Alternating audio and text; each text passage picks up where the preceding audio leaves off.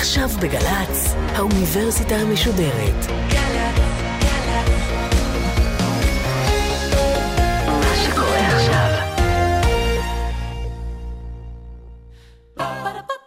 גל"צ.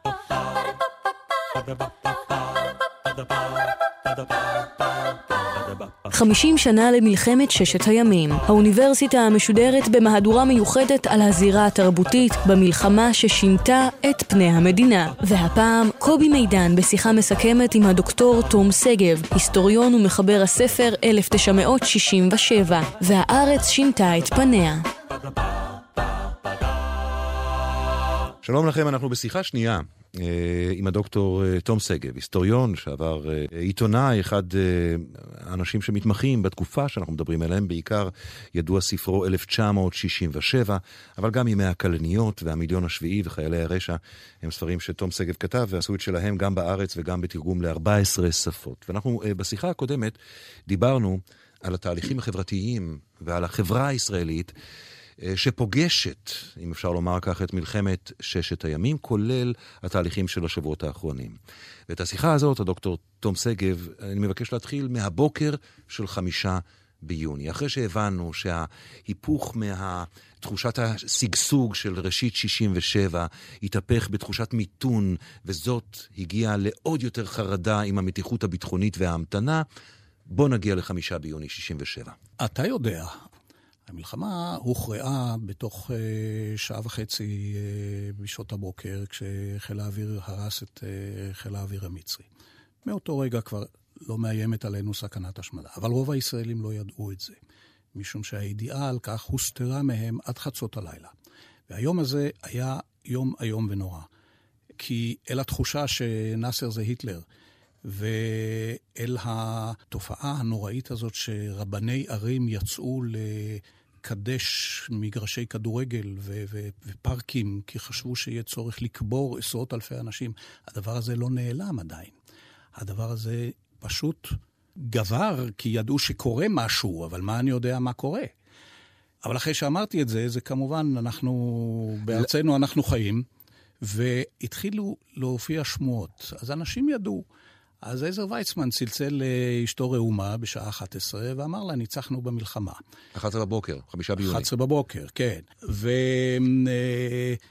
ואיזשהו עיתונאי שידע משהו הלך לדואר להעביר ידיעה לגרמניה שאנחנו ניצחנו. לא יודע איך הוא, איך הוא שמע, אבל יש תיאור איך הפקיד מסתכל עליו ואומר, אבל אתה לא יכול לשלוח דבר כזה, מאיפה אתה יודע שזה, שזה נכון? אבל הפקיד אחרי זה אמר לאשתו, ואשתו אמרה לחברותיה, והדבר הזה התחיל להתגלגל לאט-לאט, ורק בחצות הלילה מתברר שאנחנו השמדנו את חיל האוויר המצרי.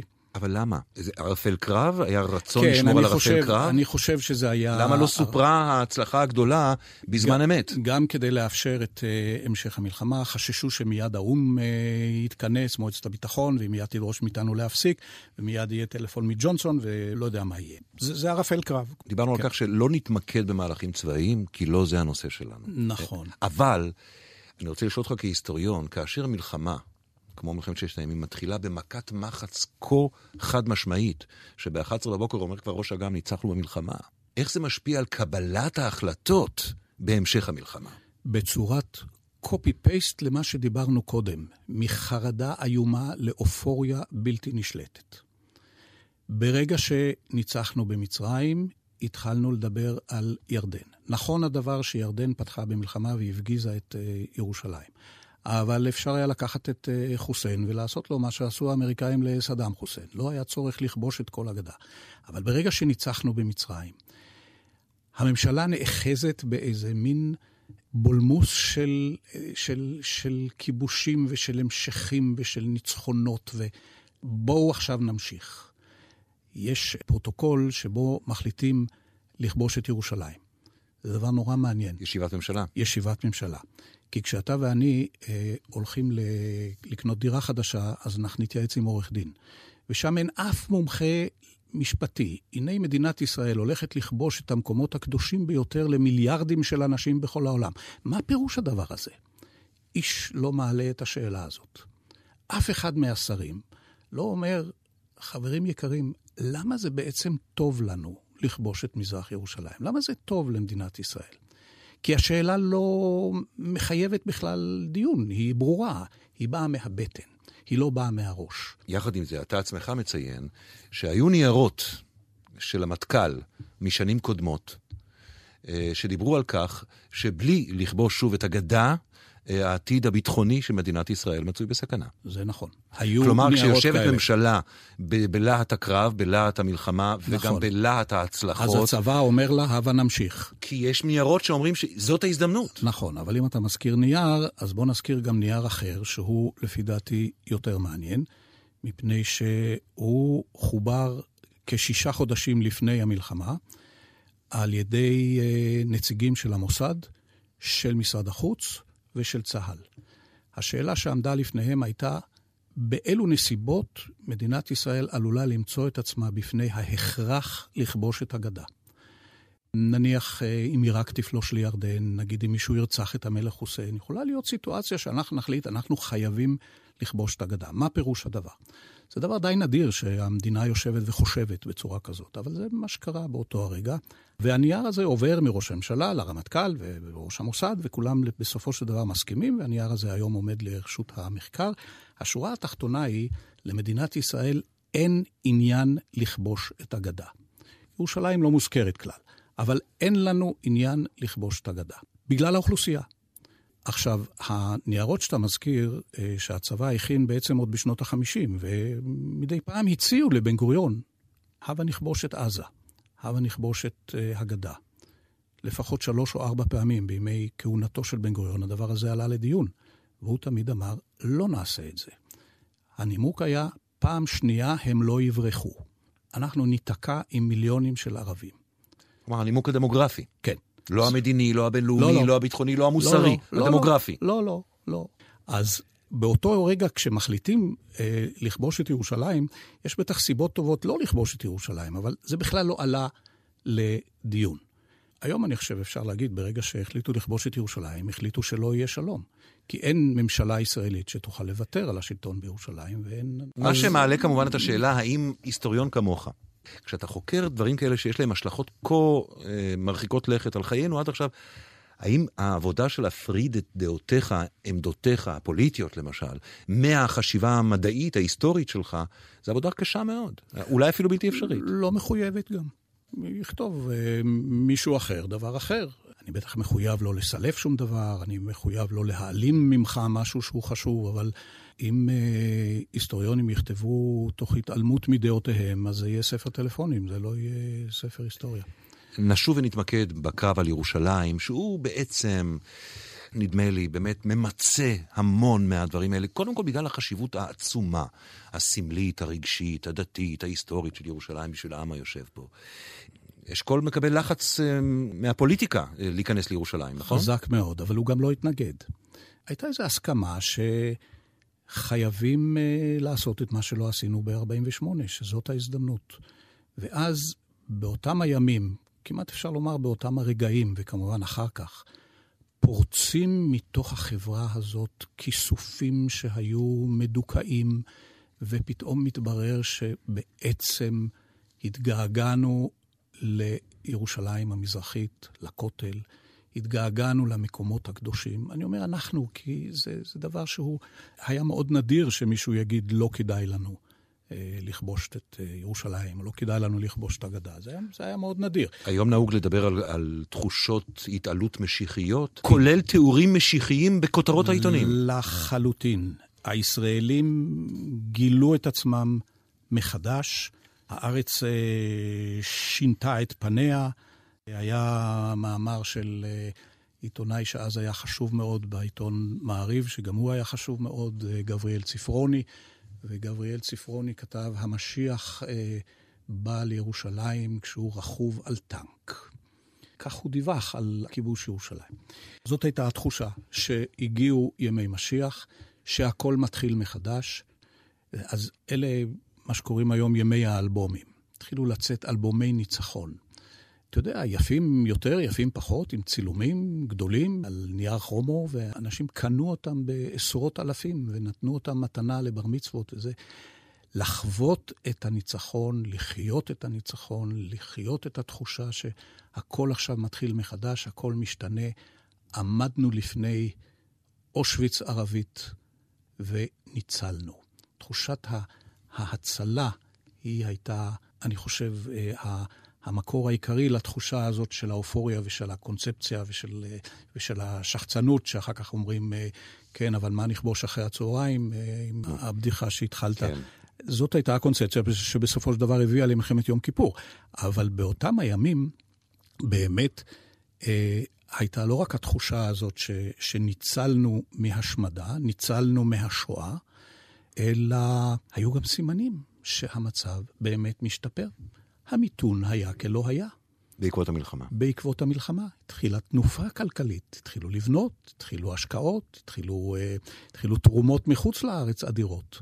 ערביי ישראל כבר לא היו בתחתית הסולם, כי היו ערבים מהשטחים. המזרחים כבר לא היו כל כך אה, מסכנים, כי הם אה, הראשונים שהשתלבו בתוך ההשתלבות הישראלית בשטחים.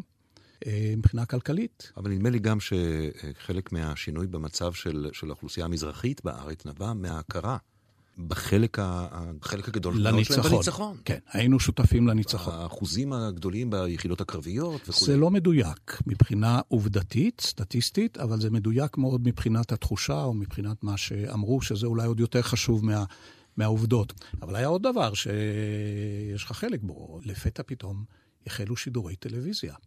זאת מדינה אחרת שיש לה טלוויזיה. כל מה שקרה לפני המלחמה, שידר איזו כמיהה לפרוץ מתוך הסגירות. אה, זאת הסיבה שכל כך הרבה אנשים נסעו לפני המלחמה לחוץ לארץ כשעוד אפשר היה, ובנייה ארכיטקטונית שהזכרתי אותה, פתאום בונים לגובה, פורצים אל השמיים. אבל אחרי המלחמה, התחושה הזאת שאנחנו שייכים לעולם הגדול, אנחנו כבר לא מבודדים כל כך, כי הבדידות, זה מה שעולה מתוך המכתבים האלה שהזכרת קודם, שהישראלים שלחו לחברים ולקרובים באמריקה. ולפתע פתאום ניצחנו. רוצה להזכיר את, ה, את הטענה שכשמדברים על התוצאות החברתיות והפוליטיות של מלחמת ששת הימים, צריך לדבר על שני המהפכים. המהפך מה... מהכיפיות למיתון. תחושת השגשוג שלפני למיתון כן. עם החרדות השואתיות, כן. ומשם נכון. לחרדות הביטחוניות של תקופת המתנה, נכון. ומשם נכון. הפריצה הזאת פעם של... פעם שנייה אותו הדבר, כן. אותו תהליך של, של מעבר מתהומות הייאוש פסגת התהילה כן. וה... והיום, והישועה. והיום במבט לאחור, כשנניח בחוכמת הבדיעבד, מה שנקרא, כשאתה כהיסטוריון בודק את החודשים הראשונים אחרי המלחמה, אתה רואה סימן להתערערות היציבות, להתערערות השיקול, דברים שבשום תקופה אחרת לא היו קורים ולא היו עוברים? שמע, יש הרבה דוגמאות לדברים שיכולת לקרוא בעיתונים באותה תקופה. אולי המטורפת מכולן הייתה של אה, בן גוריון. הוא הציע להרוס את חומת העיר העתיקה. וזו לא הייתה פליטת פה. הוא חזר על כך, זה ישנו בכתב, וזה רק אה, דוגמה למחשבה של חברה שלמה שמאבדת בעצם את היכולת לחשוב בצורה רציונלית. אבל הייתה גם התופעה שהייתה אשליה שאפשר יהיה לחיות עם הערבים בשטחים. הייתה תחושה שהכיבוש שלנו יהיה כיבוש נאור, כפי שאז אמרו. והייתה נהירה המונית. בתוך אה, שלושה, ארבעה חודשים, מספר הישראלים שביקרו בגדה אה, הגיע למיליון. פשוט נסעו לטייל וחשו שהדבר הזה שבמשך עשרים שנה אה, נמנע מאיתנו, השלמות של הארץ, המרחבים, זאת הייתה תחושה מאוד מאוד רחבה. צריך גם לומר שמהר מאוד, בתוך פחות משנה, התחילה המחלוקת הגדולה, שהיא עד היום איתנו, בין ימין לבין שמאל, בין ניצים לבין יונים, בין אנשים שהסכימו להחזיר, אגב, תמיד תמורת שלום, וכמעט תמיד בלי ירושלים. אבל היו כבר אז אנשים שאמרו, לא, לא נחזיר כלום. תנועת ארץ ישראל השלמה היא מוקדמת מאוד, גוש אמונים הוא כבר... בוא נעצור רגע על תנועת ארץ ישראל השלמה והמניפסט הכל כך ידוע שלה, בין השאר, מכיוון שההרכב האנושי שלה, ההרכב הפוליטי שלה, שיקף בסיס מאוד מאוד רחב, הוא שיקף תחושה. עוד מכובד. האיש שכתב את, את מגש הכסף, כן. חתום, נתן אלתרמן, נכון, חתום על קריאה לארץ ישראל השלמה, נכון. זה נותן ו- תחושה. והרמטכ"ל שהקונ- לשעבר, סופרים, ו- ורחל ינאית בן צבי, וה- שם- ועגנון, ושם מתחיל קונסנזוס חדש, בוא נאמר, ויחד איתו מתחיל תהליך שהוא גם כן מאוד מאוד מעניין, אבל הוא באמת מחייב אה, שיחה אחרת. הישראלים נהיים יהודים יותר ממה שהם היו קודם. הנטייה הזאת להתנשא על יהודי התפוצות היא אה, נעלמת. יש איזה מין ברית חדשה בין אה, ישראלים לבין יהודים בחוץ לארץ, ובין אה, ישראלים חילונים לבין אה, ערכי יהדות.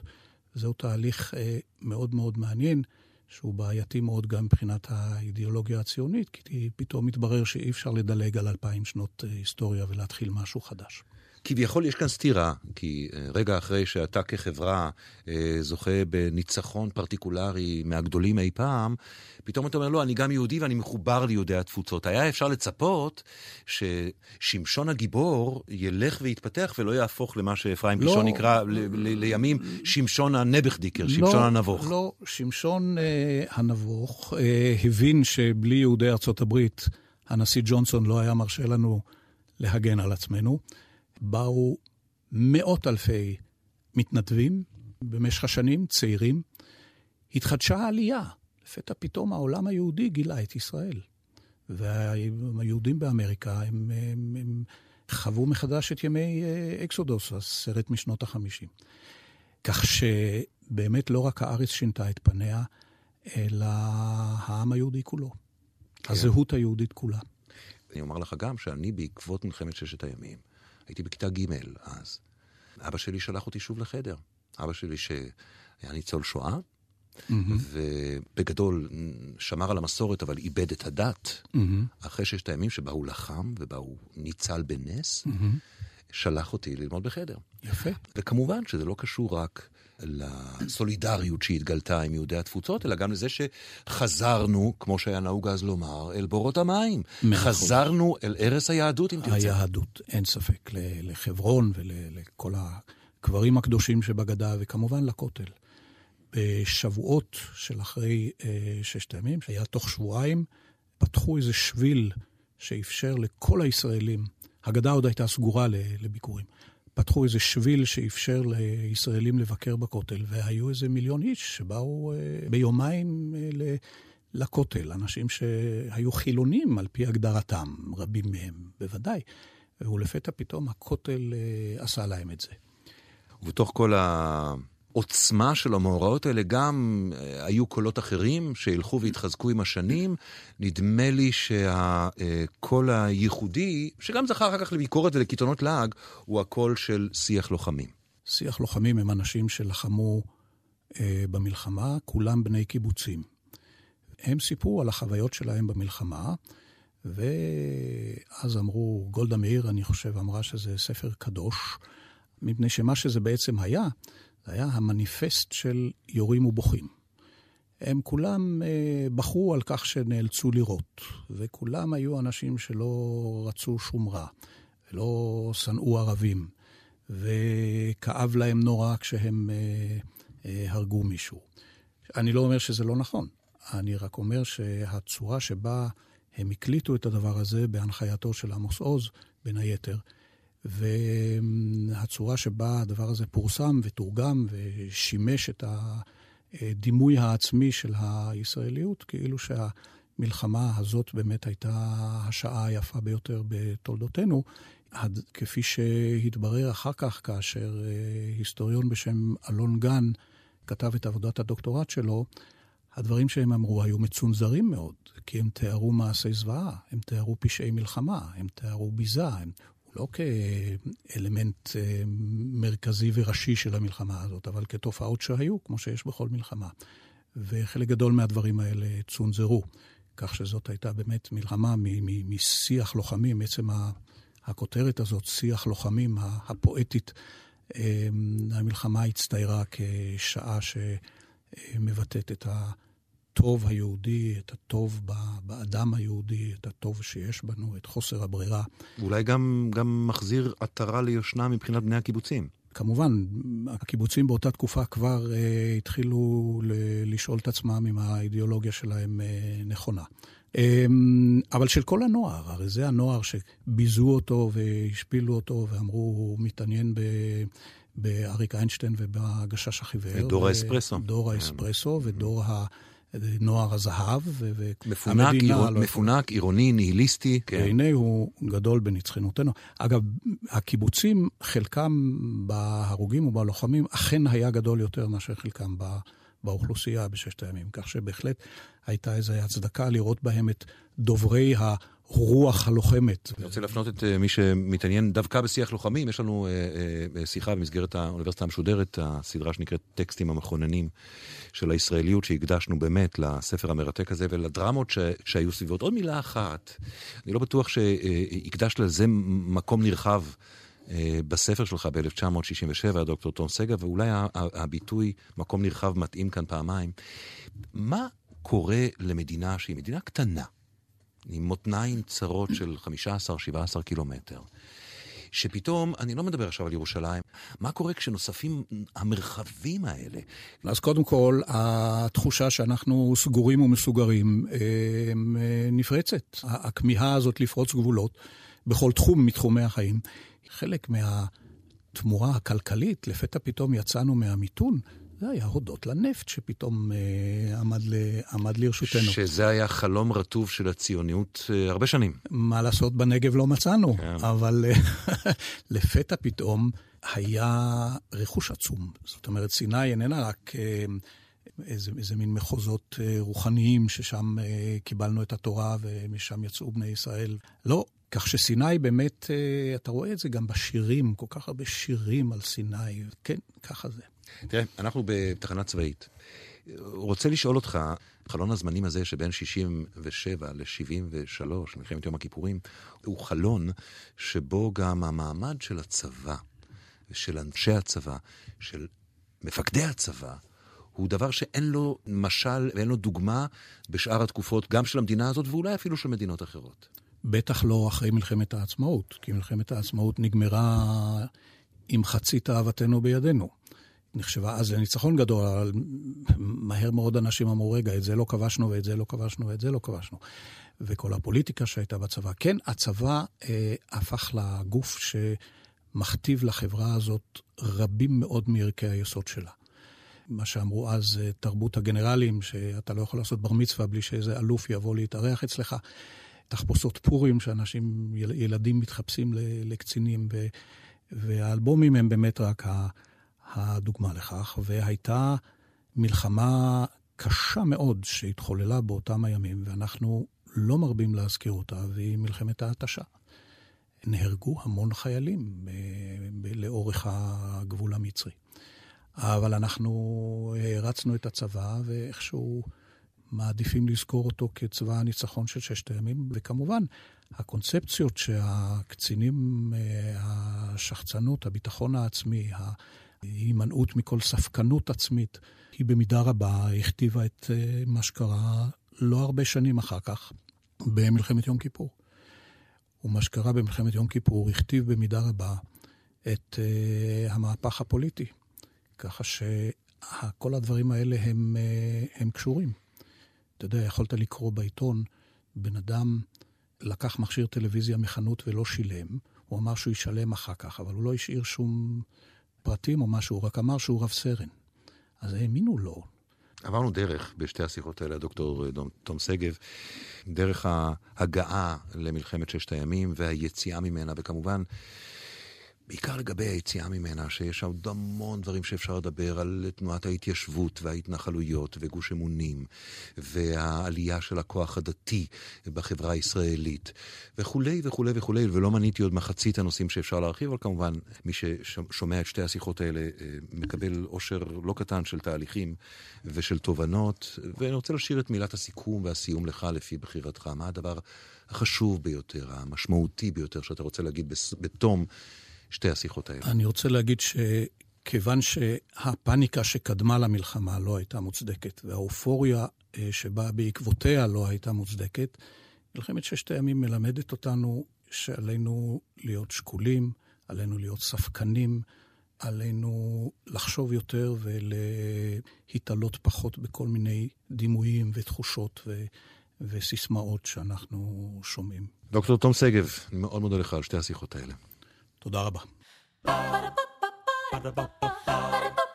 Ba-da-ba-ba-ba